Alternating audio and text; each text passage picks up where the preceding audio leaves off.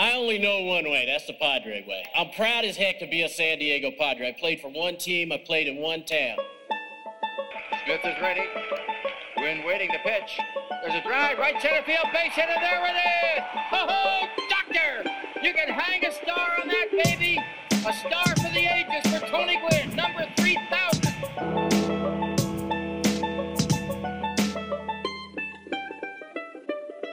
Broadcasting from America's finest digital studios, this is the 5.5 Podcast. Today, the guys will wrap up this dog shit season.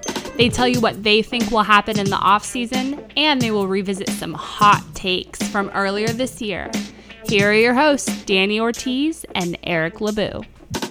And welcome back, everybody, to the season finale of the 5.5 podcast, our last episode until we venture into the abyss known as the off season. I am your host, Danny Ortiz, alongside Eric LeBeau. And uh, welcome back for the last time, Eric. We are finally here, man. Thank God, God. we finally made it. I don't know how we endured, but we persevered. yeah, man. It, it, it got to the point, and I mean, it's no it's no secret. The podcast slowed down. Yeah. Um, you know, we went to the podcast world slowed down, yeah, really. Yeah, we went to every other week for the last month of the season because.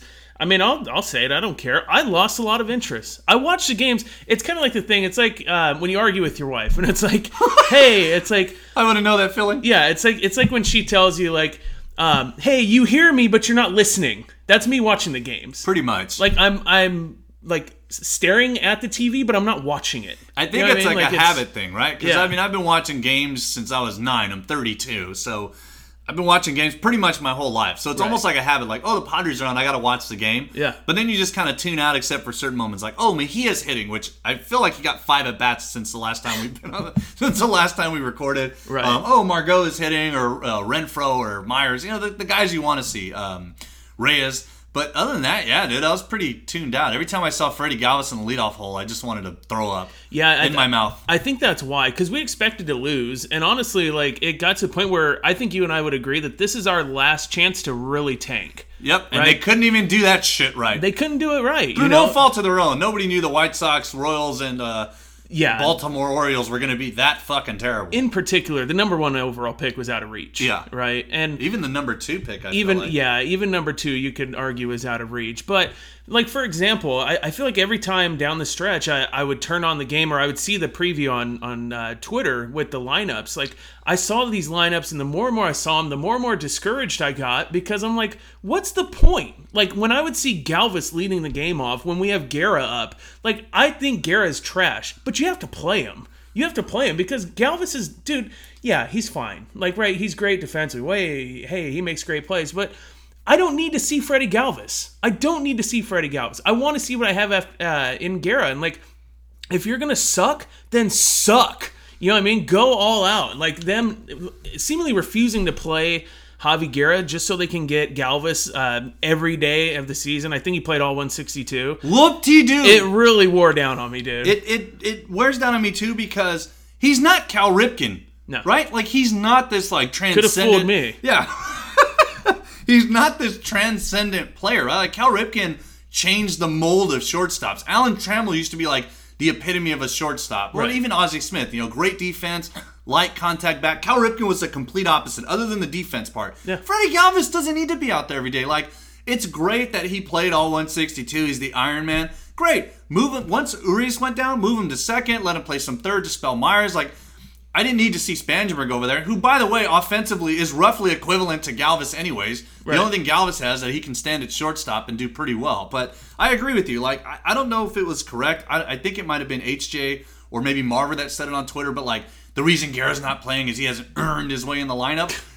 At some point, no prospect earned his way in the lineup. You just give him the spot and let him go. Has I mean, Hedges didn't earn his way into the lineup, right? it's just kind of by default. Yeah, he You just I mean? he by you know Reyes and Renfroe, right? They just kind of like okay, sink or swim, and you let him run out there. I I, I realize Guerra offensively is probably more terrible than uh, Galvis. I understand that. I think defensively he might be as good as better already. I mean, he made a couple of slick plays in the short time he got there, but He also had a couple plays where it's like, what the hell? I mean, dude? he's young. He's a Yeah. rookie, and I mean, it happens, right? I mean, we saw what Wil Myers did over at third. True. So, to me, it's like you have to run the guys out there that you think have a shot at next year. They have to re-sign Galvis, and the the odds of that I'd say right now are probably 50-50. I think they want to bring him back.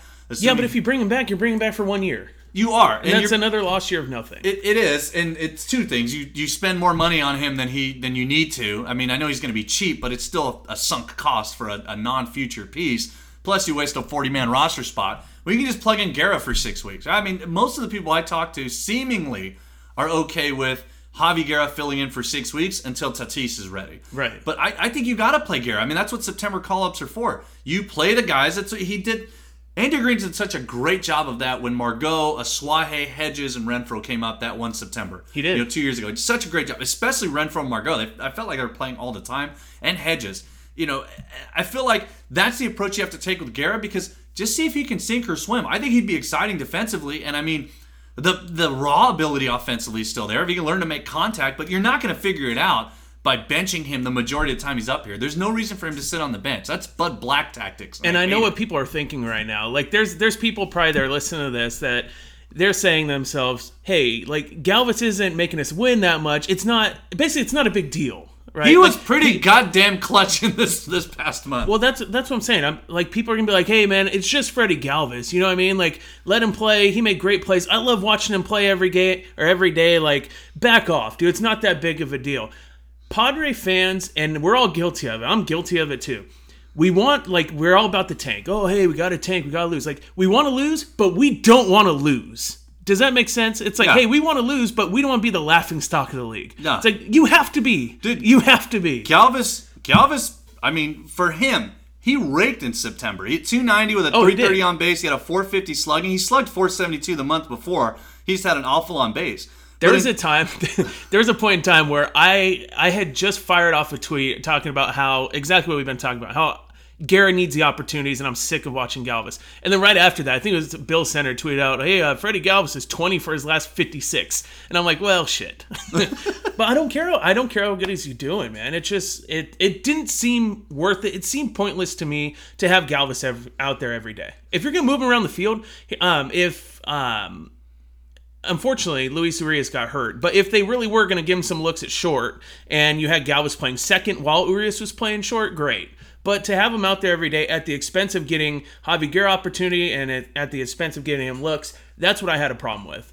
No, no matter how good Galvis is. I mean, Galvis posted two consecutive months because he hit for so much power in uh, August. Two consecutive months where he was legitimately slightly to pretty well above league average offensively those two months, according to uh, baseball's uh, two different split versions of OPS plus. So, but still, he had really good months. I mean, if he hit 280, 330, 450 the whole year, fuck. I'd have taken him. I'd have taken the extension. Yeah, give him one more year. If he can do that, maybe you flip him or you just move him around. But Yeah. there, there's no reason to sit other guys. Like Galvis was a stud this last month, Yeah. and that killed the tank. And it also doesn't allow us to see what we could have in Guerra Yeah. and whoever else you wanted to play up there. So, Exactly, exactly. And I know. Um, so, kind of side note: the last time we recorded, we are like, "Hey, we have something big planned." I decided to scrap it. I just, you know, part of me, I was like, "Hey, man, it's been a couple weeks. I just want to end the season, just Danny and I." like, you sweet man. so, anyways, um, here's what I want to do. Danny and I went to the prospects game, um, the Padres on deck game, the Don Welke game. Um, I want to talk. I want to talk a little bit about that, and then I've been working on something that I want to play for you. I have no idea what it is. And then after that, I want to get into some of the comments that we heard at the on deck game from Ron Fowler. So I want to talk about that after the clip. But the Padres on deck game that was uh, the past week, your daughter's debut at Petco That's Park. right. Mia Milan debut at Petco Park went very well, I might add. Thanks to uh, AJ Preller for all the snack tips. Yeah, yeah. So uh, that was, you know, it was really cool seeing everyone. I will admit, me personally, I was less excited about this Padres on deck game as I was the previous two. I will agree. Maybe it's the Tatis effect, and Tatis wasn't there. Yeah. But I feel like it was, I don't want to say a letdown, but like I was hoping that we were going to see like Patino. I was hoping we were going to see Weathers, which arms, I mean, I, I know that we shouldn't expect to see much in the way of arms out there because of the grind that they've been taking all season. But I, I was kind of underwhelmed by it, but at the same time, there was really good showings from guys like Marcano and um, guys like Miller Yeah, and you know Edwards. that and Edwards that really um, got got me pretty hyped for the future. Yeah, I will say that when we were talking to uh, Kevin Charity of Mad Friars prior to, because he was, of course, he big leagued us up in the uh, up in the press box that day. Yeah. But uh, when he was telling us, yeah, this is what you guys should expect. You know, Weathers isn't going to be throwing, Patino's not throwing. Um, I was kind of disappointed.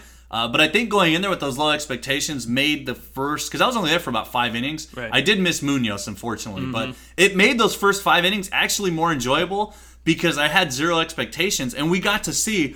Um, you know these younger guys that we really haven't seen at all. Like, we haven't seen them in spring training. They, some of them were just drafted, like Edwards, and they kind of stole the show. Um, Xavier Edwards, especially, like super, super impressed, blown away Yeah. by Edwards' contact ability. Now he got cheap hits. I mean, he had that double he hustled out, but Jesus, that guy can fly. He looks like a young like Juan Pierre. Yeah, yeah. I mean, he's got speed galore. Um, uh, I'm going Mark- based off of looks, which Yeah. sounds kind of yeah, bad. Anyways. But I mean, you're based off of tools. But I mean, he was super impressive. I mean, he's everything that uh, you know. John Connor's been talking about Edwards since they Oh, yeah. drafted him. Now, for those who don't recall, that was the reason they got Phil Hughes was to take the slot money. It didn't get. They took that extra bonus, and that's what helped them. I think sign Edwards. uh, but Grant Little.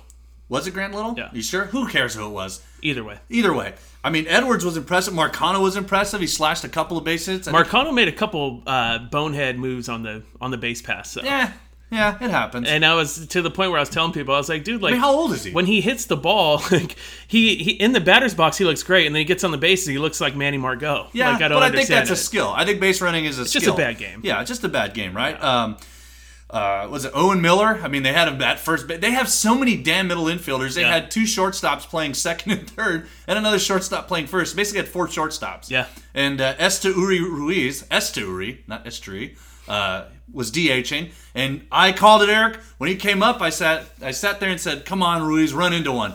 And uh, Is that just- really calling it, or is that rooting for him and having him come? it's kind of both. Like I'm hoping for the home run. I was, I'm, I'm, I'm hoping to call my shot, but Uh-huh. good God, what a bomb! It was crushed. Ah, rushed. Yeah, launch angle. You know what? And the- Launch angle. even my daughter, as soon as he hit it, everybody started jumping up and down. She was jumping up and Yeah, down. yeah. Super. Ex- God, what a bomb! Straight away center field, Yeah, just annihilate. no doubter. Yeah, and that's you know that's a guy we saw him in spring uh, tearing it up. Yeah. So um, yeah, I was really excited to see that. Um, that that part was Thank cool. God we didn't see him on defense. right. yeah, thank God Another for the DH. prime example of why we need the DH in the net. Why it would so serve the Padres. Amen. Amen. But you know, you touched on it earlier. One guy that you missed out on was Andres Munoz. Yeah, I was not there for that. Thank, thank Mexican, and thank God to my favorite Mexican right now, Luis Urias, Yeah. for posting on uh, Instagram. I do give him a follow, and his uh, Instagram stories were pretty fire that night. Yeah, so. Urias, uh, Urias was there, and then Franmil Reyes, a whole bunch of other ones. But um, Franmil Reyes and Urias, the two young men, were right up in the front in the front row. And when Couldn't Munoz, Mill. yeah, couldn't miss him. When the Munoz came in, both of them had their phones out, and like they were hyped, dude. They were hyped, and I was like, because I was I was standing up there with uh, Carlos and uh, Jagoff and uh, a couple other people. Los Hijos boys. Yeah, Kanye Padre. No, this was like towards the end Oh, of the meetup uh-huh. and everything. And um, so we're standing up there and we're talking, and I told him basically, I was like, hey man, if as soon as Munoz comes in, I'm bouncing. And this was in like the fifth or sixth inning. And if they would have put him in then, I would have left. But of course, they waited until the ninth inning. Yeah. So I'm sitting there and we're talking, and then I turn around and I see that the Padres are warming up to start a new inning. And at that point, I had lost track of what inning it was. But I looked down there and I re- I noticed it was Munoz. I was like, all right, see you guys. Irish goodbye. Just left. Didn't. say- that was basically it. Um, so I see that's Munoz, and I run down. I get as close as I can. I'm down by Roy and Angela and all them, like right there um, behind home plate, just a little in between home plate and the first base dugout like two or three rows up. Dude, it's insane. I don't know how people hit that. I Yeah, have he no idea like a how fly people ball hit and a ground ball, didn't he? Yeah, and it was just just watching him warm up. The place was electric. There was I, I don't know. I didn't see the attendance. 6,500 people, I think. Was it 6,500? I think so. And at that point, towards the end of the game, probably half of that. Yeah. But the place was electric when he was in there warming up. Like to see him, God. Did dude. you get the uh, oh pop when he hit 100 Yeah. the first time? Yeah, it was it was intense, man. And like you see him there and he's warming up. You know he's you know he has the uh, you know you know he has the arm, but then he sits there and he breaks off like an upper 80s slider. Ugh. and these dudes are like, "What the hell?" Like you see him stand straight up and it's just it was insane. And it's just like it gets me so hyped about their bullpen cuz their bullpen is already good. It is already good. You already got Wingenter, who I think had a pretty good strikeout to walk ratio. Yeah, we've already really talked good. about Castillo. Uh, Stock, stock even, yeah. Yeah, Robert Stock actually had a sneaky pretty solid debut for a guy who's you know supposedly a washout. Yeah, he did, and I want I want to talk about him later on. But just like he had a really seeing seeing him, dude, and like in the playoffs, I feel like I feel like in the playoffs, and we want to get to the playoffs very soon. You need guys that throw smoke, Smoke. and we're gonna have a lot of them. When you have uh, Wingenter, you have Stock, Is it Wingenter or Wingenter? whatever. you know who I mean.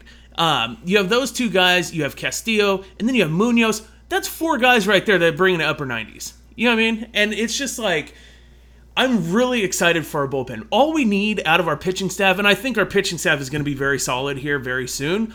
All you need is five innings and throw those guys one inning. We talked that. about it the last time we recorded a couple weeks ago. I About talked the about, opener idea, yeah. Do you imagine like okay, it's like okay, Strahm, you're opening this game, Stock, you're opening this game, and just have those guys go out there and gas it for like two innings? Yeah. Like Strahm's a stud. Yeah. He had a hell of a year coming out of the bullpen. Yeah, he did. As that like multi-inning guy, like that's a legitimate weapon on top of Castillo and Stock and Winginter, Winginter, and then Munoz, who could probably be up next year. I think he's going to be up next year. Yeah, I I, would be shocked if he wasn't. I mean that, bu- and then they still have Yates and Stammen, who are actually really good this year. But I can see them getting dealt at some Right. point. But still, just the arms are a coming. It's just- I think Lawson could be in the bullpen. I mean, he throws. he start he started that on deck game, and he was He very impressive. He's very impressive, but I can see where people see reliever because he's a two pitch guy. Like his breaking balls weren't that impressive. Yeah, but even even then, dude, like if he's just airing it out for an inning Or he's two? Gonna, yeah, or two, Yeah. he's going to be bringing it mid nineties. I think you use him the way they use him, where it's like, okay, you're gonna be like a two, maybe three inning guy. Yeah. Just go out there because he ended the night striking the guy out and reached back and touched 96 to punch the guy out. Yeah. looking, I think. I'm pretty sure it was looking and just walked off. So it's dude, it's very, very promising. It's really exciting, and I'm sitting there and. and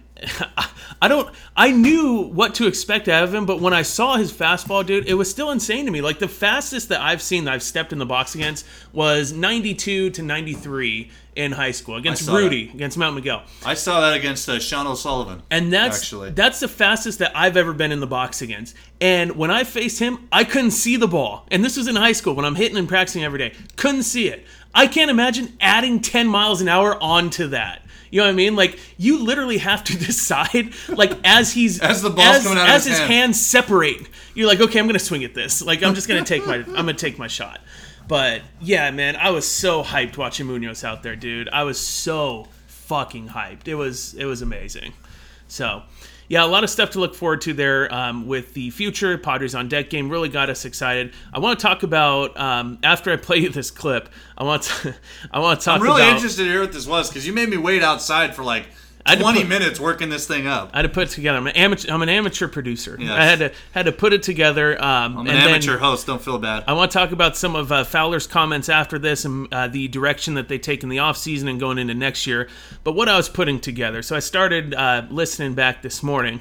So I was like, you know what? We know how the season played out. So what I want to do, I want to go back and listen to the very last episode before the season started. Oh God. oh God. And dude, I gotta be honest with you, man. We sounded really good. Maybe I'm maybe I'm biased, but we sounded and it. Uh, what it showed me is one, we can be right sometimes, but a lot of times we're wrong. Yeah, And two, obviously. you could like hear the excitement and the hope in our in our I voices. don't know if I want to hear this. And um, and three, I'm like, I'm thinking, I'm like, dude, like. We've our podcast quality has gone downhill. it's like Oh, maybe because we lost interest, but I thought it was a really good episode. So the, if you guys want to go back and listen to it, it's called um, and it's in the sarcasm font. It says Lamet doesn't need an MRI and stuff. so it was around SpongeBob meme. it was around that time. around the hills have Mexican podcast. it was around yeah around that time. So the drive cast. we're gonna yeah we're gonna play that and and this is also a prime example. Some of the shit yours isn't that bad, but some of the shit that I said during it.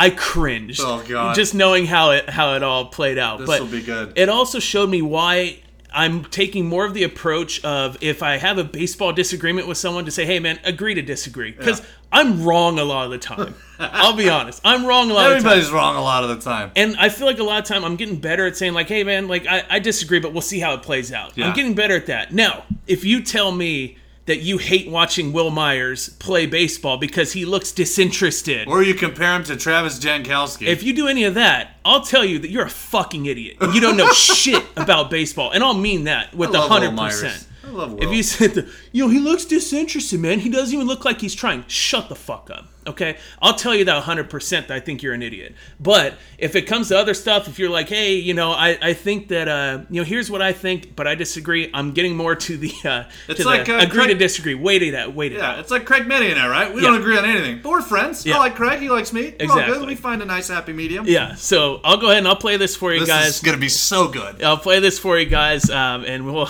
we'll uh, we'll enjoy this together. Oh God. What nu- what number did I just write down in circle? 40. 40 bombs for Wil Myers. Uh huh. Two, Makita. I'm stoked about Makita, dude. And then three, obviously, you have I'm very interested in what It's Makita's do. intriguing, dude, Yeah. because you sit there and you hear that he's throwing in the mid 80s. You're like, oh boy, here we go. Like you're not gonna blow anyway anyone away with mid 80s, but Makita does, and the reason why is because he sets him up with a 58 mile an hour curveball. and he's coming from that arm slot, and it's just it's insane, man. Like I can't see anyone really squaring him up.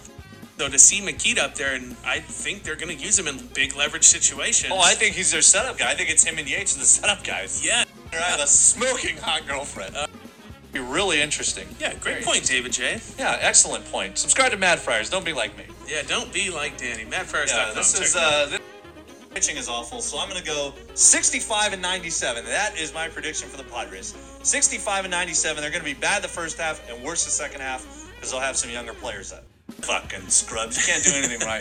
This goddamn team can't do anything right.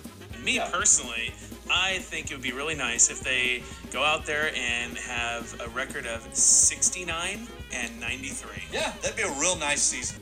I think Hosmer's going to put up. I don't know if he's going to be a four-win player. I think he'll put up a solid above average year. I don't think he's going to. I hope he doesn't go into those. Uh, well, that was really good last year, so this year's the year to suck. I got paid. Another free agent. And see what And next year's the year to do it. I know Marvin said, "Oh, this year because I could realistically get Hosmer." It's a bad sign when two last place loser teams were the only two teams in on supposedly the premier free agent of this offseason. Well- against lefties. I think we're also both on board that if the package is right, I'm trading away Pirela too. Yeah. Oh, if you can get a lottery ticket, if you can get Edward Olivares for fucking Pirela, you do it. I think he's worth more than that. I And don't. If, if he continues to perform, he still has years of control. He does, he's but he's- some schlub. The problem is he's a little bit older, and um, I, I don't I don't know what it is, but I'm sc- when it comes to Pirela, I'm scared as hell that it's not going to hold. And I, I don't think it's gonna I would hold rather either. trade him while the trade while his value is at its fuck at its peak, as we should have done with Tyson Ross and what we should have done with Derek Norris and Chase Headley, damn it. and Chase Headley. Jordan Lyles for his career has been worth minus three and a half wins. By the way, he has been absolutely atrocious. It's Trash. amazing. It is amazing that he's even on a fucking major league roster, even as bad as the Padres. Much less a guaranteed deal. it's the best part. They gave him a guaranteed fucking contract, and he was worth. Which deal? Which one deal is worse, Jordan Oh. Lyles or 97.3 The Machine? Which one of those deals is worse? Well, they're for the both train wrecks that year. What if Makita's their all star? That'd be fucking hilarious. How rad would that Renfroe's kind of like that baby deer, where it's like you know, you know he's gonna be a beautiful striding creature someday, but right now he's just hobbling all over himself, learning how to walk. uh, Padres Rookie of the Year. Padres Rookie of the Year this year. Oh, Rookie of the Year. Yeah, lots. Of, I, I feel like we're gonna have a lot of options the second half of the season. Um, Rookie of the Year. Shit. You know what? I'm gonna go Makita, dude. Really? I'm a big You Makita count guy. that. I'll just- I'm a believer. Yeah. I am a six foot two, blonde, blonde hair, blue eyed, mustached, white male on the radio. That's what I'm looking forward to. Yeah, so White do- let, let me do my best at Jim Rome impression. There we go. For whatever reason, like I don't know why I was so in love with Makita. Jesus, dude.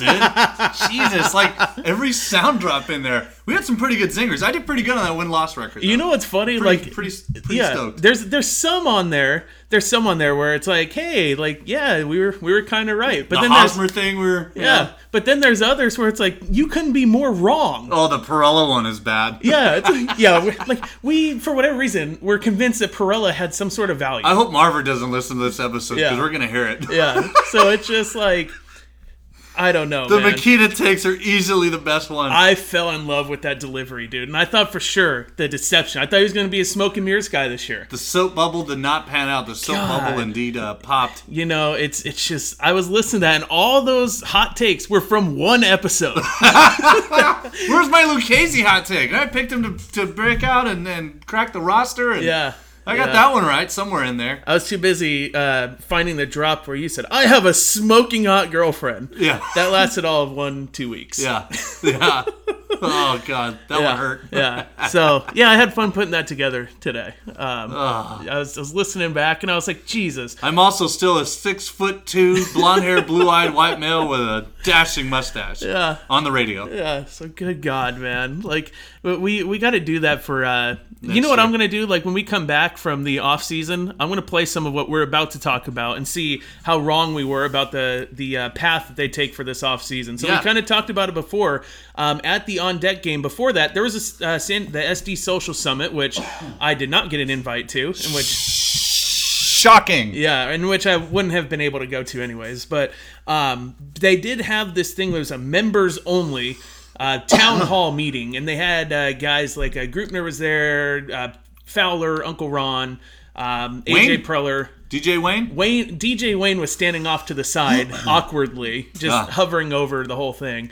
Um, but they had that, and one thing that stuck out to me in particular was somebody they had these pre-asked questions that Agler had um, for them, and he had yeah, um, they had asked. I think it was Fran wants to know like the first and that's Fran Mill? no, that's another thing. That's another thing about the uh, that section there.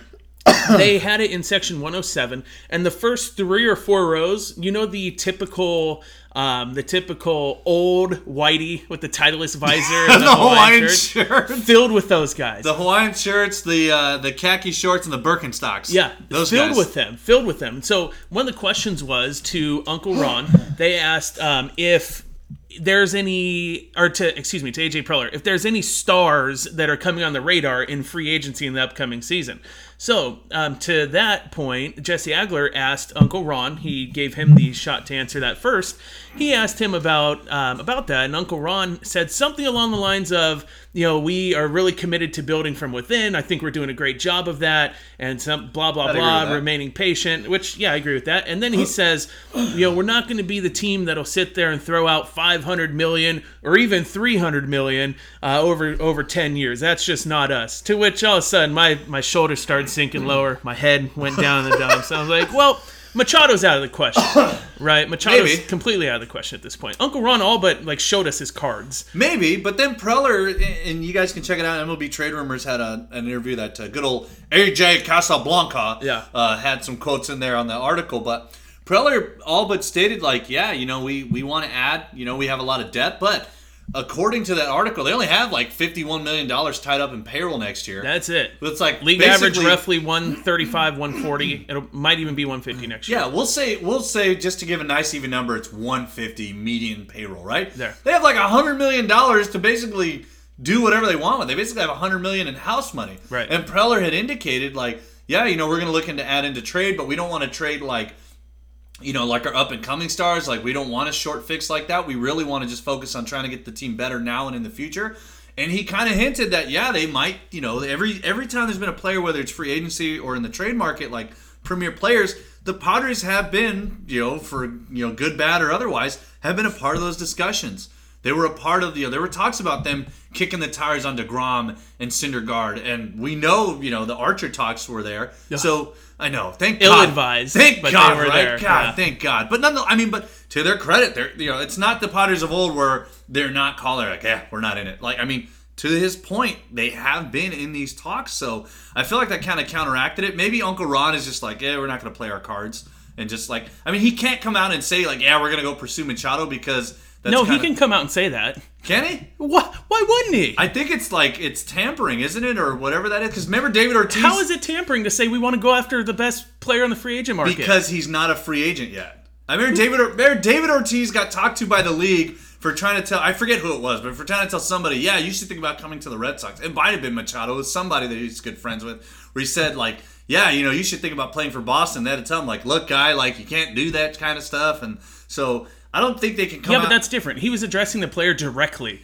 Uncle Ron is talking to a a fan base, and he's he's telling his fan base, his Yeah. season ticket holders, "Hey, we're going after the best players." I don't. Well, it's it's one thing to say that, yeah. And yeah. he was The speaking best in generalities players, yeah, anyways yeah. because he threw out numbers. He didn't mention Machado. Sure. Yeah. Which, particular. yeah. For him to come out and say like, "Yeah, we're going to pursue Machado," I don't think you can say that. But I do think he could. He could say, "Yeah, we're going to go after the best players." Speaking like you said in generalities. Um, but I mean, I don't know. I don't know what to take with that because they've already signed enough. I mean, they signed James Shields. That was, I think, the biggest free agent contract at the time. They went ahead and doubled down on that with uh, Hosmer, giving him almost twice as much. So, and they have they have money to play with. Like realistically, most of the guys on the team right now aren't going to be here when they're good, anyways. You know, if you're thinking Margot, Renfroe, Hedges, Reyes, and uh, Mejia and Urias are all going to be here. Those are going to be the guys that you know you can really bet on, other than Hosmer and Myers, whose salaries are finite. Like they're locked in. They're not going to keep rising, other than what you're guaranteed for. None of those guys are going to be making any money for the first three or four years. They could legitimately go out and spend a ton of money right up front to try to get the best player available. Yeah. and still not hurt. I mean, they can give if they're only having fifty million dollars committed next year, they can give Machado 40 million a year mm-hmm. f- next year, and still yeah, and still be under 100 million and still have more than enough money to go around. Yeah. And to me, he's franchise changing. So I'm hoping that Ron, Uncle Ron, is just kind of like not trying to play his hand or get the fans' hopes up. Because remember, he's always said before, you know, we want to. What is it? Uh, Under under promise promise and and over deliver. Well, I mean, he kind of did. You know, they, they did that with Hosmer. If this is him under promising, he's doing a great job. he's doing a great job of it. Yes, Because I'm well sitting done. here like, damn. Like we're we're literally at that point, literally not even into the off season yet, and I already feel defeated. You know what I mean? Like if that was his way of doing that, then he's doing a great job. So, but I mean, like we can we can dream on Machado. We can say it makes sense, which it clearly does. Absolutely. We can say it's feasible, which it clearly is financially with the team. But realistically, it's not going to happen, right? Realistically, I mean, taking a realistic look at it, it's more than likely not going to happen. 29 teams aren't going to sign him. I mean, the chances of you have to think of the teams that'll be in the market. I think the Dodgers would seriously consider re-signing him. They seem kind of hesitant to toss out big money though, like Yeah, long-term deals. I think they It looks to- like they're. It seems like they're trying to get away from it, which I'd make the exception for Machado all day. Well, yeah, anyway. absolutely because of his age, right? Right. And because of his health history. I mean, he had the bad knees, but that's been about it. But Right. you know, for the Dodgers, I think they're they're more concerned. Whereas if they lose Kershaw, even though he's not what he was, if they lose Kershaw, that's a bigger blow than getting Seager back in place of Machado. Is it though? Is he worth that thirty mil? I don't think he's worth. I don't think he. I, th- I don't know if he opts out. I mean, he might. He might not. He'd It be just- an idiot topped out. I mean, honestly. unless he can get like an extra year or two to make up for it, right? Yeah. Like if he can get like two extra years, then yeah. But um, yeah, I mean, you got to think the Dodgers. I mean, realistically, could be in the running. The Phillies are definitely going to Yeah. be in the running because they were right there trying to get him at the trade deadline. Right. They ha- they're like the Padres. They have very little committed salary. they have Tons of prospects coming up and money to spend. Yeah, tons of payroll space. Plus, they have a farm system that's closer to delivering than the Padres. Yeah, they're hungry, dude. The Braves, I mean, might be a fit potentially. Who knows? Um, I'm trying to think of other teams that could. The Yankees have money to spend. They could be a fit potential. He'd fit. He'd be a huge upgrade over Andujar, who I like. I like Andujar, but the guy he's been awful defensively. Machado's an instant upgrade. He's probably defensively. No offense, Arenado. Maybe defensively the best third baseman in the game if you stick him back over there. Plus the bat. I mean, he's amazing offensively. Um, so there, there's four teams right there. And those guys all have more money than the Padres do. Right. And that doesn't include anybody that, you know, might decide to just say, hey, you know what, we're going to kind of test the waters. Maybe we have some money to spend. But I, I mean, I think the Padres can make a legitimate offer. It's just a matter of can you sell him? You're going to have to overpay him, but you're probably right. Just because of the market, the way it's shaped, and that there's so much competition. It's not like with Hosmer, right? I said it in the fucking clip, in your little clip fest there. You had two loser teams bidding for the quote unquote premier free agent. You know, it's not going to be like with Hosmer where he's kind of a, a flawed free agent. He's pretty limited, so you can get him on if he performs a pretty decent deal. Um, whereas Machado, like you're gonna have to literally outbid other teams. You're gonna have to sell him not only on the team, but you're also gonna, probably gonna have to overpay to get him. You're gonna have to do what the Mariners did to get Cano. Right. But they can do it if the Mariners. I mean, the it. Mariners have, I think, deeper pockets, but. You know the Mariners have no hope. They have no farm system. they don't. They look at their farm system's awful. I mean, to to Poto's credit, he's probably just doing what management wants him to do, and you know, just try to build a contender as soon as you can. The poor bastards won 90 games, and they're sitting on their asses today. Yeah. Like the other, uh, however many teams are on their asses after today with 24 or 22, whatever it is. But still, they have no hope. They signed Cano, who is the premier free agent that year, and other than the steroid bust this year, the PEDs, That guy's been absolutely worth the money. The Padres can do that. They have more than enough payroll space to do that and to make it work. And he's such a fit. For the love of God, just offer him a contract. They can't control if they sign him, but they can control the effort. Well, yeah, they can absolutely control the effort, and it just what we've said all along. We've said this all along, even way back. If you can remember, um, if you guys listen on, uh, you've Danny stuck and with I, us this long. Well, no, Danny and I went um, over to Roy and Angela's house, and we were on the Working the Count podcast, which has gone silent recently, but we were on on that honeymoon. months ago, Yeah. long, long time ago, saying, and I've said the same thing the whole time. Don't sit there and tell me that you're doing everything you can to win if you don't aggressively pursue him. Like aggressively Yeah. pursue him. Ev- literally everything you can. That whole pitch that you made to Ohtani, like they put everything they could into pitching Ohtani on San Diego because he was cheap. Preller learned Japanese to, to present to Ohtani. Exactly. That's amazing. Do that same thing, but for Machado, and throw the money behind it. Don't make a hey man, look, sell him on promise, but then say hey, if you take a little bit less, we can probably do more. Go after it. I would be happy if they felt like, you know, we have a glutton of outfielders, but we feel like we can probably get something of value. And we might not get Machado. Let's go after Harper. Maybe we can get him too. Just go after somebody that you think is going to be franchise changing. you have to. Machado is the better fit because you don't have a third baseman. Like I love Wil Myers, but to me, Wil Myers, unfortunately, and this guy's a hack, Canepa. I think Myers doesn't fit here anymore because he keeps playing out of position other than first base. They can't move Hosmer. He has no value right now. They could eat some of Myers' contract and move him.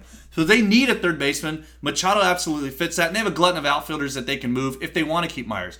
But if they want to go after fucking Harper, if they think he's the guy, and maybe he's less of a price tag because of other factors, you know, he's injury prone. He's He still gonna be a hefty price tag. he is. They're both going to be hefty ass price tags, but they are game changing when it comes to this roster. Yeah, I would be happy to deal both Reyes, Renfroe, and fucking throw Wil Myers in there. I'd be happy to deal all three of them if it means that they're going to make room to put Harper in the outfield. But they need to go after the best players. They have the payroll space to do it, and there are fits here. And if there's not, you make a fit. There wasn't a fit for Eric Hosmer here, and you made room for him. You do that with a Machado or a Harper. Yeah, and that's but again, realistically, they're not going to sign those guys. So we have to take a realistic look at what the offseason is going to look like and what the Padres are going to look like going into next year.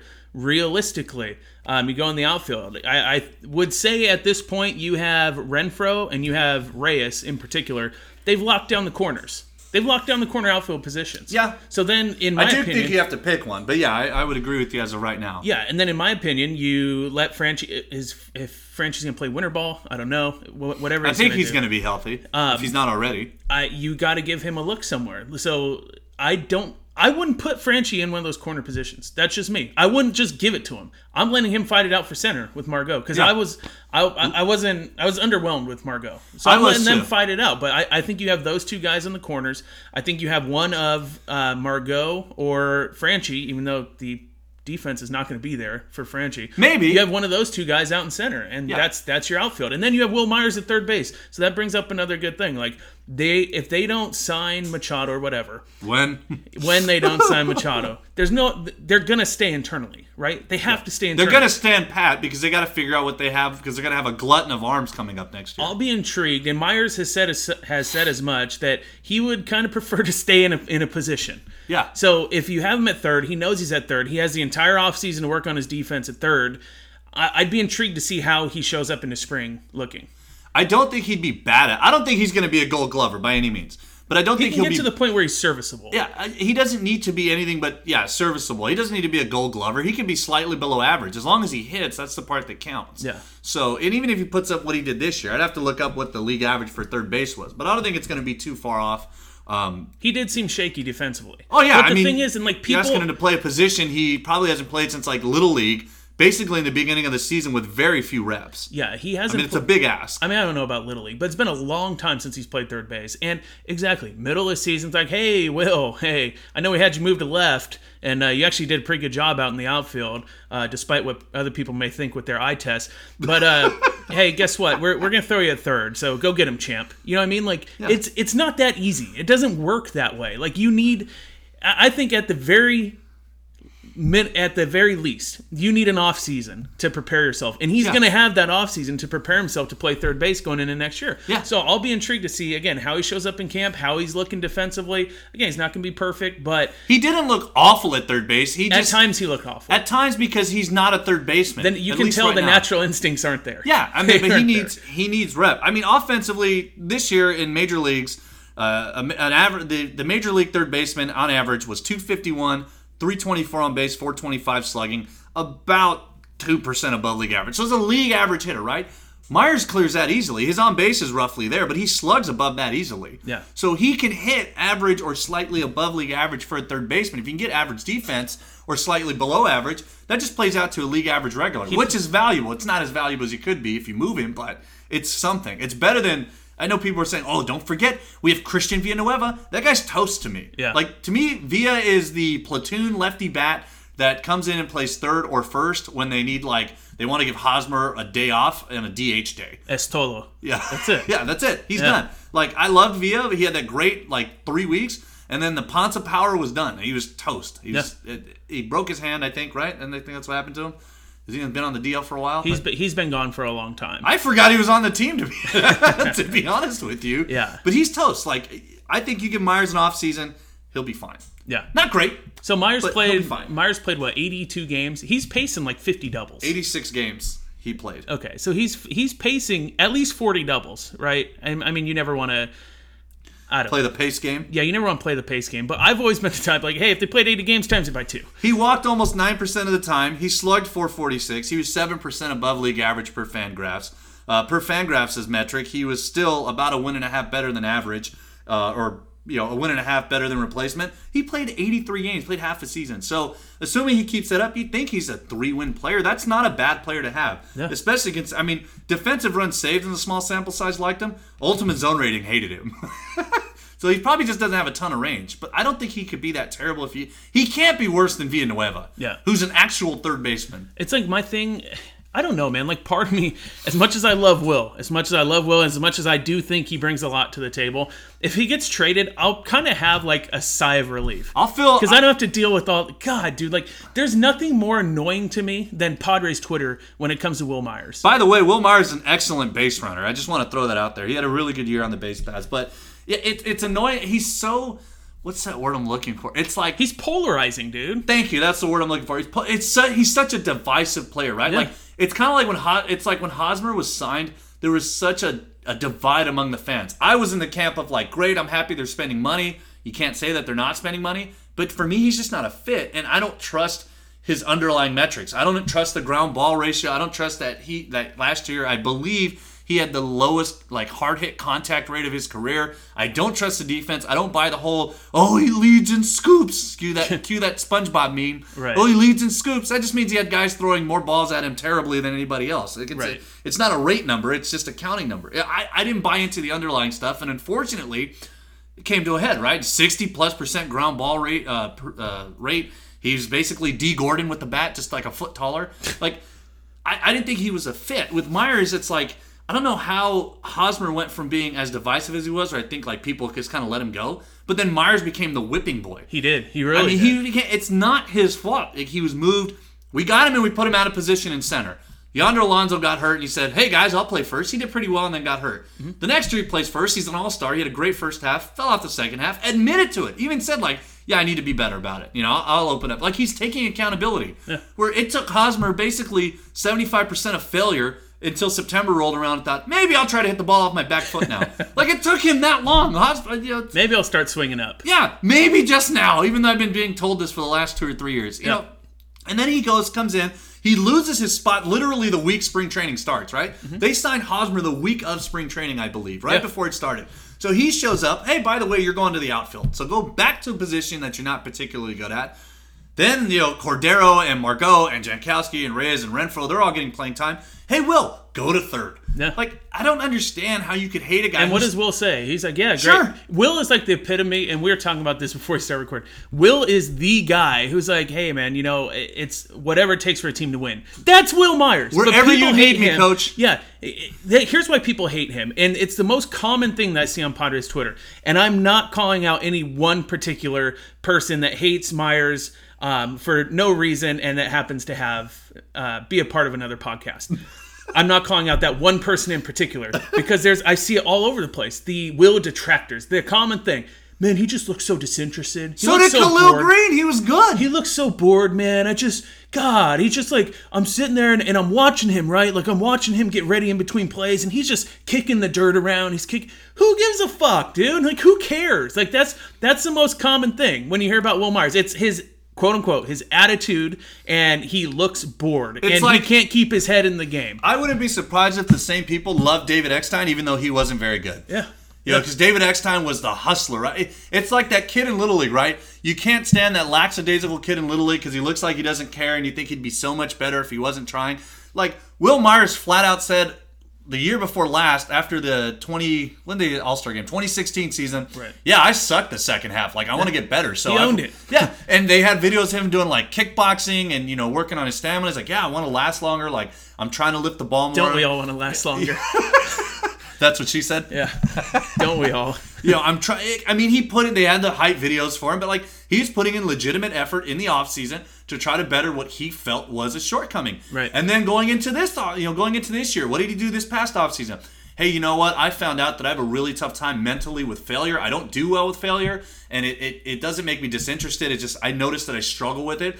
So I'm gonna go see a sports psychologist. I'm making sure that I have the mental game wrapped up so that I can perform and continue to perform and be better mentally to stay in the game. This guy every year seems to be owning something that he didn't do. He flat out said, like, I wanted to be the clubhouse guy. It's just not me. Right. It's just not who I am. I tried. I, I can't be something I'm not.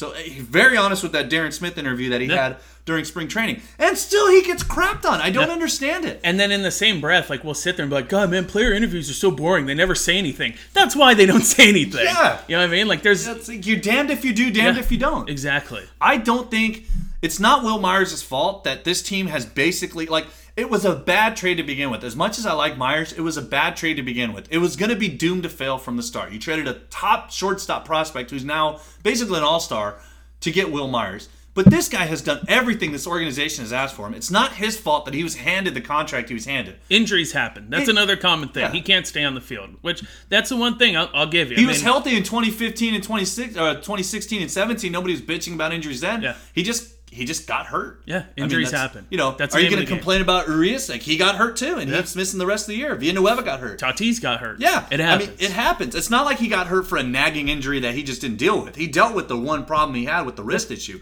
He was fine for two years, two and a half years. He's played no issue with the wrist. Yep. Sometimes the sh- shit happens. You get hurt. Yeah. it's a part of the game. so I think we agree. We have him at third base. Yes. Um, uh, Urias, Urias is a lock at second base. Yes. Hosmer's at first. He's he ain't going nowhere. no one's touching that. And I, I was blame him. hoping that somebody would claim him off waivers for the hell of it, and that they'd be like, okay. Yeah, but still, that's a bad. Le- Anyways, I don't um, care about that. behind the plate, I think it's interesting. It'll be interesting to see if they deal hedges or if they stick stick him around and uh, keep two of them. I personally think I want them to keep Mejia. I want them to keep hedges. I want Mejia to be a starting catcher going into next year. But then that brings up shortstop. So shortstop. I mean, we opened up the show talking about it. There's a realistic chance that they bring back Freddie Galvis. There is. I do want to touch on catcher real quick. I do think there are enough at bats to go around because I think you can start me 100 times, start Hedges the other 62, and then the random days they have the DH, you can kind of run one, both of them out there at the same time. Right. Um, but I do think, I mean, Hedges kind of tailed off towards the, the latter half. I think that might have been related to playing time because they were giving Mejia quite a bit of time to start, and then he just vanished. I don't know what happened. And then everybody wanted to see AJ Ellis get a last at bat. especially Hedges. Do you, you see all that? Oh, They're saying that Hedges pushed for like Ellis is like, nah, I don't want a charity start. I don't want, you know, I don't want any of that. And then supposedly Hedges was the one that pushed for it because, man, you guys just don't understand how much of a mentor and how much he means to me. Him and his flaccid wrist. blah blah blah. And supposedly Hedges campaigned for Ellis to get one last start on Saturday. And so that's that's what Christ, happened. Hedges Yeah. is getting into Nick Hundley territory right Yeah, now. terrible. But anyways, but anyway, like I I think Hedges does have some value to a team. Like I don't know what Tampa's prospect catching situation is. I know I got a kid in there, but I didn't bother to look too much into him. But Hedges, I mean, they had Jose Molina starting as a catcher, and they love their pitch framers. So Hedges would be a fit there. I wouldn't be surprised if that not a big price tag, but the Yankees could definitely use Hedges. He'd be an instant defensive yeah, upgrade. defensive upgrade, And then you can go stick uh, you can go stick Sanchez either at first because he can't be he's not a worse hitter than Greg Bird. And I don't know how much worse he can be defensively, or you can just you know play musical chairs with the DH, which is something the Yankees have been pretty good at of late. So, Yeah. I mean, there's some there's some room for Hedges to go some places around the league. It just depends on how much you can get for him. I don't think they should undersell and just give him away. Maybe they can package him. You know, there've been talks, but I do think he has some some value there. So you think you think, hey, get rid of him? I would prefer. It depends on the value. I, I would or the what they're getting back. Here's what I like. I like the idea of getting rid of him. Um, be for one reason. If you get rid of Hedges, there is no question who the starting catcher is. Exactly, and that's the other. And I mean, that touches on what we've been, what you know, I mentioned already. Because every, I feel like every time I tune in, you know, Mejia's not playing. Hedges is getting the most at bats. Hedges is, you know, I mean, Ellis got the stupid charity start. You know, like he's been, it's it, it's like Mark Kotsay syndrome, right? Like, hey, let's give it up for Kotze. This guy's not even a Padre. Like Yeah. he was here for a couple years. The guy we got back was more of a Padre. Right. But you're right. If Hedges is on the roster, that's what I fear. It's like with Jankowski. I don't hate Jankowski. I like Jankowski. I think he's a great fourth outfielder. If it wasn't for Margot or Cordero, yeah, absolutely run him out there every day. I think he could be an everyday guy, you know, a fringe guy because he has some tools that play up. But so long as he's on the roster, it jeopardizes playing time for guys that are better future pieces, like a Margot, or if you're going to move him in center, Cordero. Hedges jeopardizes playing time for Mejia, and because he does that, I don't want him on the roster to give them that option. If they bring back AJ Ellis, great. He's not going to start every day over Mejia because they didn't start him every day over Ellis. You know, the idea was get Hedge or excuse me over Hedges. The idea is get Hedges as much time as you can, assuming health. Let him play as much as you can, 120, 130 games, which he might have hit had he not gotten hurt. And then you know Ellis just goes in there to catch every now and then. You know the, the Sunday start. You know, He's a Sunday starter. Um, if they have Hedges, I can't see that. I can see them splitting time. I can see it going like Hedges gets 90 and Mejia gets the other, you know, 70. Or they split it evenly 81 81. I don't like that for two reasons. Number one, that's not conducive to your pitching staff because you're splitting catchers everywhere. It could lead to a situation like Rene Rivera was here, and I mentioned this last time. Yeah. Rene Rivera took a lot of starts from Grandal because the pitchers preferred him. And if Andy Green is like Bud Black and he's just going to say, okay, you guys pick your starting catcher, then Grandal, you know, he's going to get Grandal and get the crappy starters. Um, and again, if, if Hedges is playing and you got the hot hand, you got two young guys, now, you know, he's losing out on at bats because maybe he's slumping and Hedges is hitting. So it creates too many problems to have him here. I would rather them deal him and get something of value back. I don't want them to give him away. Like, if you have to have him, great, but they need to commit to one of the two, and I think Mejia has the higher upside. I like Hedges. I loved Hedges up until they got Mejia. Once he got here, I feel like Hedges is expendable. Right. Yeah, I, I would totally agree And with that. Preller traded for Mejia in the first place. I mean, he he specifically wanted that one player, two for I one I think deal. right there, like right there and then, I like part of me wonders if that's just like, hey, we're taking the best available return for uh, these relievers, or or if he's like, hey, you know what? Not only is he the best available return, he also plays a position where Hedges, we know what we have. Yeah. like, I'm ready to move on. That's initially that's my reaction. Is he's like, hey, I'm ready to move on. He views it as an upgrade. Exactly. I think you can view pitch receiving and framing as an up as as a skill and thinks this guy's already got a plus arm, so his arm's not lesser than Hedges. Yeah. he can learn to call a game. We can work. I mean, the Padres have done a hell of a job developing these young guys. You know that that have raw tools, and all of a sudden they're turning them into something. Yeah. Um. So I I think he thinks, hey, we get him in our system, we we teach him, and we like this guy better than the guy we have right now. I I personally thought that was the the mindset. Yeah, he's the best player available. Maybe they could have gotten more, you know, quantity over quality. But I do think them saying we want that guy as a top catching prospect in the game. We want him because we think he's going to be better long term. Despite is- his flaws, 'cause he does have flaws. Despite his flaws, but I mean, Grandal wasn't a great defensive Right. catcher when we got him either. yeah, and we, and we've talked about it. And the that. So- Dodgers picked him up strictly for pitch framing. I, so. I think that what it comes down to for me, I mean, I, I can see both sides. I think having both catchers, having both those guys brings a lot of value, but I'm not sure if for me that trumps the idea of getting rid of one of them so we know for sure who the starter is. No question. Because I don't know if I trust Andy to effectively manage those guys if Andy's the guy next year. Yeah, I, I think he'll be the guy. And I mean, to Andy's credit, it's a tough position to be in because you have to figure out which do you value more. Like I, I've said it a million times. You know, when I talked about just imagine before we got me here, like you have this great defensive catcher in Hedges. You've got two guys who are graded above average defensively in Tatis and Urias next year. Plus, you have Margot, who's like I, I haven't checked in a while, but last I checked was like top five per Statcast in terms of like uh, defensive rating. And Statcast, it's inarguable. You cannot argue with it. It's it's about as finite as we're going to get with defensive metrics. It's the it's the end of that. Yeah. So But do you? And I've always said like up the middle players are the most valuable. Do you sacrifice some defense to get some offense? Like Andy Green's in a tough position in that case. Yeah. And I don't. There's no room to put Mejia in the outfield at this point. No. You don't really have a spot at third base, and I don't know how good he is at it anyways. And I don't know how much his bat plays up at those positions. Whereas catcher, the offensive bar is a lot lower. Exactly. So, I mean, he could be a, a mediocre at best catcher with tons of upside offensively if he learns how to take a pitch, and then that's going to play up. Whereas Hedges, his only value is that he can catch. He's not going to hit. So I don't, it, it's a tough position for Green to be in in general. Right. So I would, I would, like I said, I, I don't want to give away Hedges, but I agree with you in that. I would rather them trade one so that you know for sure the other one is the guy they're going with, and there's no questions, like there was this year when they got Hedges or when they let Hedges have the job, and then Ellis was automatically the backup. Yeah, agreed. So we're coming up around 53, 54 minutes here. So what- that long, huh? uh, winding down here, I, I want to get your thoughts quickly. Um, what what do you think they do at shortstop?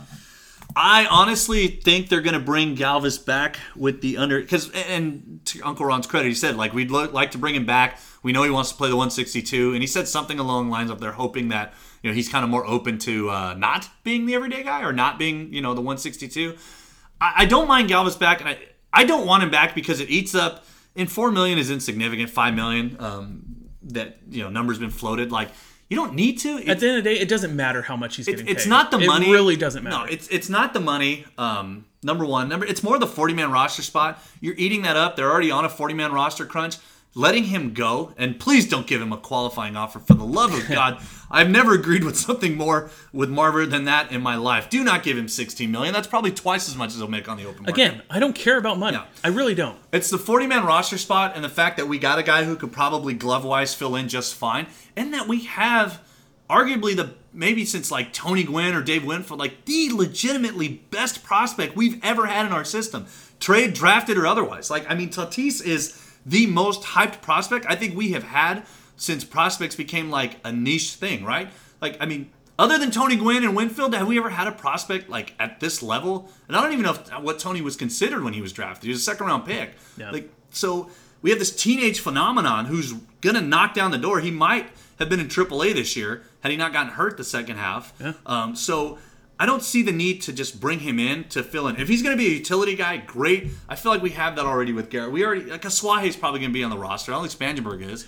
And we have Guerra who can play all over the infield anyways. And he's slick defensively. I, Yeah. I don't I see them bringing him back, but I don't see the need. I would rather just have Guerra. But I do see Galvis coming back. I see Galvis looking everywhere he can for a starting gig because he knows, dude. These players know. He like he knows where Tatis is. He knows he's. He knows who he is. It's like Jimmy Rollins with Yeah, Seager, right? Exactly. He knows. So I see him looking everywhere he can to try to land a starting shortstop gig to where, hey, there, my job is not in jeopardy because he does want to play every day. You know he wants to. And I don't blame him. I don't blame him either. I don't.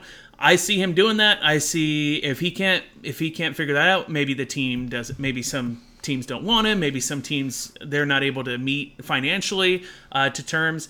If that if that doesn't happen, he's gonna come back. Um, however, when he does come back, if if he comes back, for me, hey, you're starting for what a month, two months, however long it takes until they decide they want to bring up Tatis, and then you are a bench guy. Yeah, you're a you are utility guy. nothing more but a bench guy. But again, that comes into trusting Andy Green to effectively manage that. Which I think he will. I mean, if you know the thing with I like, at, at the end of the day, played every day. yeah. At the at the end of the day, I do I want it? No, but I do. I I Galvis is going to come back. I can. That's see, what I think. I can see the back. value in it if he's willing, and I think. And I cited Jimmy Rollins. Jimmy Rollins knew when he went to the Dodgers what his role was. I'm here to bridge the gap between Seager, who was their you know young shortstop phenomenon. I'm here to bridge that gap. I'm just going to try to perform the best I can until they feel he's ready, and then you know understand my role on the team.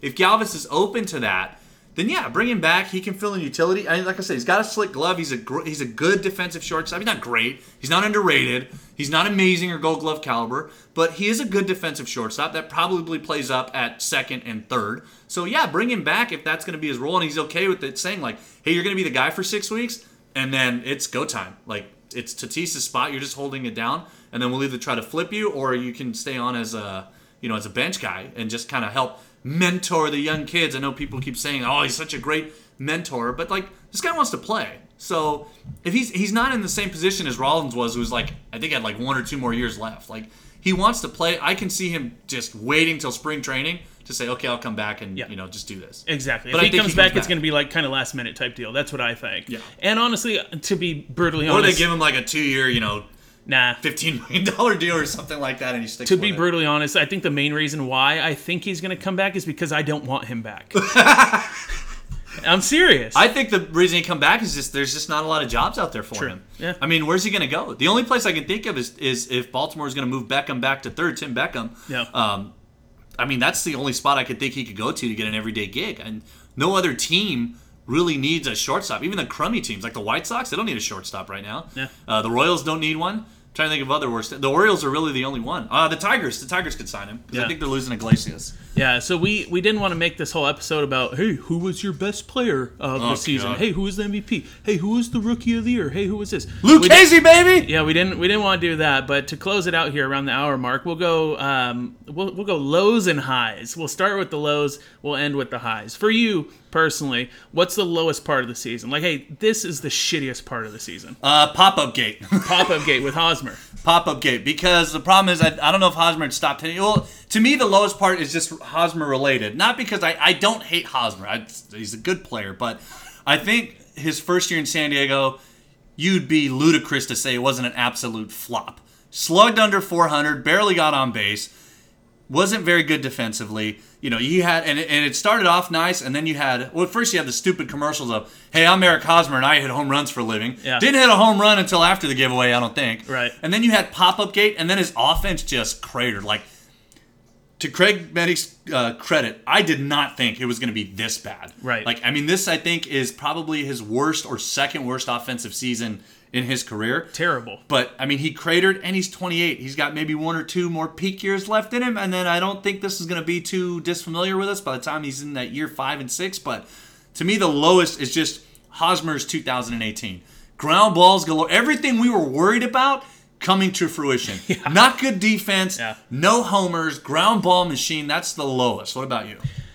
So I mean, the the season was riddled in lows, if we're being honest. To say the and you know, you know, I love to complain about about shit, but dude, it's like, where do I start with the lows? So, um, I mean, Kevin Towers dying sucks. Yeah. that absolutely. Now I sucks. feel like an asshole and very No. insensitive for No. not mentioning all the No, all, you the, don't. all the guys passing. because honestly, like if you say, "Hey, pick one," it's it's really hard to pick one as far as the lows because I have multiple highs also. Um, but when it comes to lows, yeah, I mean Hosmer Hosmer is right in there with the low of the lows. For me, honestly, it's it's the the lineups. I don't mind losing. It's the way that we lost and the players that we were running out there. That was the that was probably my lowest. Was the um, the way that they went about it, the way that Green went about it. That was a low. One of the absolute lowest that I've like lowest point ever of me following the team was the fact that they brought back Chase Headley. that was But terrible. they got rid of him pretty quickly. To their They did, credit, to their They- credit. they had a very short leash. to their credit, the uh, Mitchell experiment, the along you know package with the Headley. Um, I'm, I'm Absolute flop. sick of that. Pirela got sick of watching. Perdomo, I think you could throw out there. Yeah, yeah. I mean, Perdomo. That that was. Uh, Well, that you went was- with multiples. I just went with one. But yeah, these I are know all. because I can't pick one. I can't. are all- I can't pick one, dude. And it's are Makita. Makita, because that that one hurt. Um, but yeah, there's just there's a lot of lows. Um, I, I I didn't care for the. Uh, the whole Kevin Acee bit through the whole season, dude. I, I didn't Ugh. care for it at all. There's the office thing. It's so There's dis- a thing from dis- the ice cream social. that whole incident.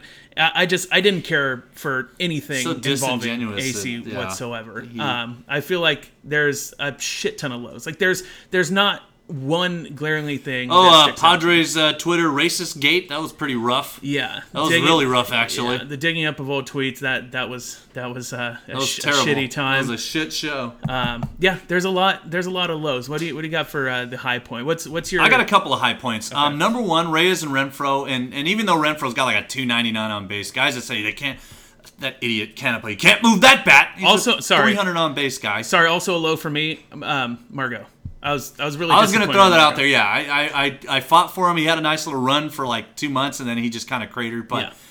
I feel like he needs to play every day because last week he showed why he needs to be out there every day. Yeah, Um, exactly. so it's kind of hit or miss with Margot. I think uh, somebody said he still put up like a mediocre season overall Yeah. totality. But no, I, I think you're right. He he definitely took a step back. Um, Cordero getting hurt, Yeah. and missing the whole season. Tatis going down. Oh god, that's heartbreaking. Urias going down. Let's bring it back to the positives. Let's let's go back to the positives. Um, Reyes and and Reyes and more so uh, and less as much, but Renfroe kind of establishing themselves. Not like I don't think they're gonna be stars. I don't think Reyes is gonna hold a 340 had a average nice on balls showing, though, play. But yeah, you know they they showed some advancements. Reyes had a huge leg kick. He was punching out a ton. He wasn't making a ton of contact. Um, went down to AAA, worked on abbreviating his stuff, and then came back and hit like gangbusters. Um, Renfroe, even those walk rate crater towards the end of the year, you know, showing that maybe number one, he's pretty good in left. I think I haven't looked up the metrics, but he looks better in left field uh, than he did in right. And you know, maybe he can make some adjustments and hit that Mark Trumbo ceiling I gave him. You know, mediocre on base at best, with tons of power to make him a slightly above average hitter. So those are the highs. Um, Joey Lucchesi just locking his spot down for next year. We were talking about it off air, like. Lauer has not looked impressive at all. It, I feel like if he's not throwing 94, he's toast. Um, as much as we were excited for Nix, he started the you know the on deck game last year, and we're like, God, I love this bulldog guy. I'm sorry, Nix was not imp- like I was completely disappointed uh, in what Nix had to show. Um, but Joey Lucchesi, man, just locking it down. Nothing fancy, nothing overly dominant, just being what we thought he was going to be, and actually panning out. Right, he's a prospect that panned out to our expectations. A very solid number four, number five type of start. He had a great strikeout to walk rate. Um, Fangraphs likes him because he strikes guys out, doesn't walk a ton. I, I love Lucchesi. To me, he's the Padre Rookie of the Year, so that was a high. Um, and I think uh, I think that might be about it. And the trade deadline was majestic, getting Mejia. Yeah. I think that was Big plus. That pumped some uh, that pumped some uh, some life into us, and getting Urias to come up and you know having the moments of like spectacularness. You know the the flashes of what he could be was exciting. The diving play to start his career, the first play Yeah. of his major league career, um, and of course you know the home run to right field and the flashes of brilliance that we got to saw. Those those would be my those would be what I remember uh, going uh, into the offseason. How about you? Yeah, so I, I agree with essentially everything there. Um, for me, what sticks out the most is uh, promise, future. So guys like uh, Reyes, I was really impressed with Yeah. Reyes. Really impressed. I wasn't expecting. It. I wish that. they could move him to first. I yeah, um, I was really impressed with that. Uh, finally getting to see Urias come up, although he maybe you can say he underperformed. Yeah. um, I mean, really excited taste. to see him. Uh, you look down in the system, uh, the emergence of Luis Patino. Like we look like we can have a bona fide Oh, ace. Strahm, I did, as much as I've been, you know, sucking him off Yeah. the whole year, Strahm has been a huge high for Yeah, us. so- what a steal! If that's all they got, that's that's a Yeah, huge steal. You look at that. You look at Tatis started off slow. I was kind of worried at first, not super worried, but I was like, good God, Reading too go." many Marver tweets. And then yeah, and then he turned it on. So you see that, you see Patino, Paddock, was Oh, dude.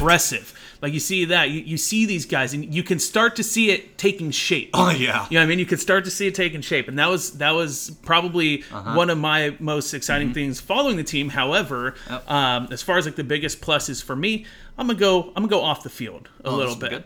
Trevor Hoffman, Hall of Fame oh yeah. insane. Like we wanted that for years, and it finally happened. And although I do think the Padres went a little overboard in their exuberance Little- of the a Hoffman, too the- much. and the '98, and all, all that crap. Question: Was there any pomp and circumstance about like him getting the street named after him? I felt like that kind of flew under the radar. It, it was a little bit under the radar. Yeah, I think it was just a little overkill. As it was. like with Tony, they took their time with each one. Like one year they retired his number, the next year was Tony Gwynn, and the statue, and then like Yeah. the batting title was named after him. Like Trevor, just like fuck it, let's just throw it all in one in one season. Yeah. Plus So- the '98 overkill. Yeah. So again, to, to keep it to keep it in regards to uh, the bullpen and, and some of my favorite positives for the season. I Uh. mean, I can't help but look anywhere else than Hey everybody, it's Phil Hughes of the San Diego Padres, and you're listening to the 5.5 podcast. right there, Mr. Phil Hughes. Padres Twitter king, Phil Hughes. Like, as fans, when the team is this bad, all that we can ask for is that people, I mean, if we can get a, a guy on the team that's engaging and that's uh, likable and that's fun to interact with us and to put up with our bullshit. From day one, from no day less. one from day one. Like i'll be honest dude when we when we traded for for phil hughes i was like oh god. I loved it just because I knew what they were doing. well yeah. Yeah i was like you could see it was a classic aj preller move. Yeah. it was classic. And i'm like i'm like uh, you know i don't really know what he has but uh, you know we don't know what he has in the tank but let's see. And then it turns out he's like he's one of the most interactive guys I've ever Yeah, seen he's on Twitter. super. ende- I mean, he endeared himself right off the bat. Great I think dude. that's the highlight of the podcast. yeah. honestly. Oh, dude, by far. Easily. Yeah, like that's where we peaked. no Like, offense, Woodsy. yeah, like um, having him come on, dude. uh, First of all, I I still can't believe that he came on the podcast with us. That was great. Yeah. that was great. Um, that was that was a huge plus for me. Was the uh, whole Phil Hughes stuff going on and entertaining us, um, which kind of brings me to the next thing, right? So we have the whole Padres Twitter king. Hey, King Phil Hughes. Blah blah blah. You know, as as much as I love Phil Hughes, you got to move on right? He's not with the team anymore. As as fun as he still is on twitter and interacting with all of us you have to move on right? And so there's the whole uh, hey who's going to be the next padre twitter king? Like Franmil reyes is great. Uh, robert stock is great. All these guys are great with the with the team online. Uh, fernando tatis is great on on twitter also. Yeah. but I think my favorite part, my favorite part um, for the season is Robert Stock. You got to go Robert Stock, dude. I'm saying it right now. Padres Twitter king, royalty. That is We're Robert finally gonna crown him. We're crowning him, Bob Stock, baby. Bob Stock. No, Robert Stock, because he has hair. Like the guy needs to change his name is uh, Robbie Erlin. Yeah. He takes his hat off. He's Bob Erlin. Robert Stock, dude. You look at his story is insane, dude. Washed out as a catcher, like he's like- Laughed at. Yeah, For laugh- trying to throw a hundred. laughed at yeah sitting there and just he is like the true he's the epitome of perseverance Yeah. you know what i mean like he's the guy chasing his dream like he's he's everything he's like the american dream right like he was chasing his dream as a catcher it didn't work out but did he just say hey man shit i'm just gonna go own sunday league no no he didn't say hey i'm gonna go get a job at you know um, Geico. He didn't say any of that. He went there and he said, Hey, you know, I got a good arm. So I'm going to sit there and I'm going to record myself and put it on YouTube and then send it out to scouts. And so he did that. And he hadn't hit 100 yet, but then the Padres signed him. They bring him in. He's, he's hitting 100 miles an hour. And it's just seeing him do that. And you kind of like guys like that, like you see that and it's like, Hey, um, you know, it's just a sideshow. Yeah, he throws hard, but it's, it's a cool story. But he's actually, he's an effective reliever. He's pretty damn good this year. He's an effective reliever, and to to see that, and to see him really coming out of nowhere, and to see him persevere the way he persevered, and handling it all the whole way, humble as hell. He's kind of he's a I mean he's he's kind of a dork, right? Like he's a He dork is. on Twitter, but it's fine. It's endearing. He interacts he interacts with us on Padres Twitter. He's having fun with it. I saw him at the uh, on deck game also. He was sitting in the actual stands, whereas Franmil and Urias were down in the Lexus Club. He was sitting amongst the fans. Someone, Nobody knew he was there. yeah, so um, someone tweeted at me. They're like, "Hey, Robert Stock is sitting right behind me," and I'm like, "Dude, let me go find him." Yeah. So I walked down, and as I was walking down to go say what's up to him, he was just walking away. So Oh. I was maybe like 20, 30 feet behind him. I wasn't gonna start running after him. Hey, Robert, Robert, Robert. I wasn't gonna do that, but um, I want him. I want Robert Stock to know he's. I mean, he's never gonna listen to this, but No. Somebody um, will tell him on Twitter. you though. guys can go ahead and tell him.